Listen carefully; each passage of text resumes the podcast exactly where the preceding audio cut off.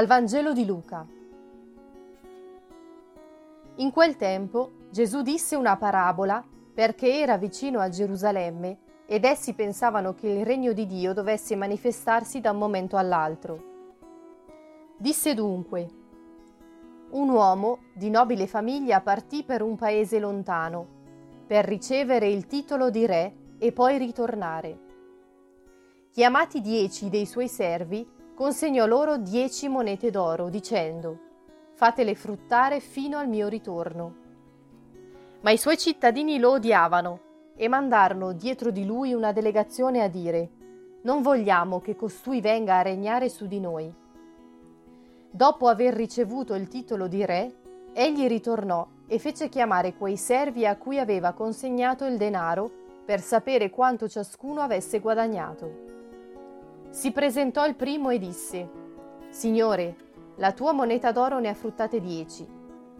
Gli disse, Bene, servo buono, poiché ti sei mostrato fedele nel poco, ricevi il potere sopra dieci città. Poi si presentò il secondo e disse, Signore, la tua moneta d'oro ne ha fruttate cinque. Anche a questo disse, Tu pure sarai a capo di cinque città. Venne poi anche un altro e disse, Signore, ecco la tua moneta d'oro, che ho tenuta nascosta in un fazzoletto. Avevo paura di te, che sei un uomo severo.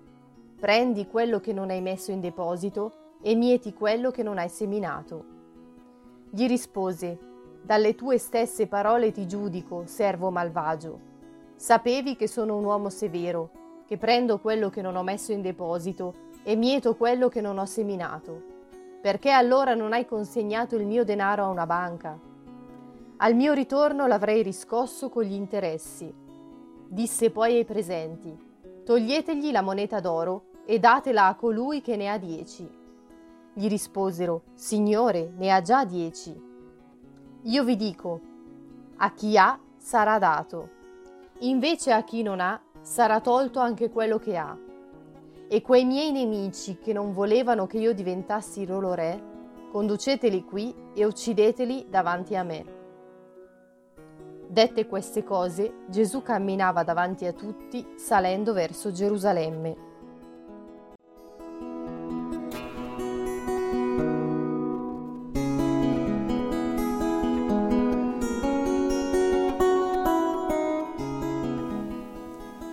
Questa pagina di Vangelo mi piace tanto. Mi aiuta a riflettere e a mettermi in discussione, pensando che le monete che raffigurano i talenti di ognuno di noi sono date in misura diversa, ma comunque a ciascuno, e ci è espressamente chiesto di farle fruttare fino al ritorno di colui che ce le ha affidate. Provo a pensare, quali sono i miei talenti? Ne sono consapevole e provo a farli fruttare? Non sempre ne sono in grado.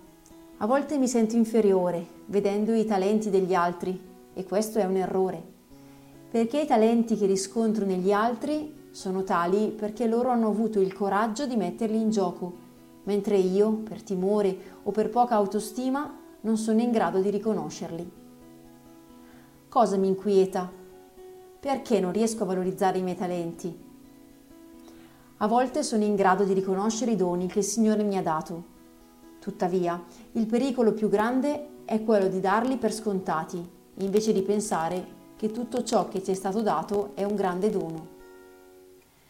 Solo approfondendo la mia relazione con il Signore riesco a riconoscere le cose belle che ho e dargli il giusto valore.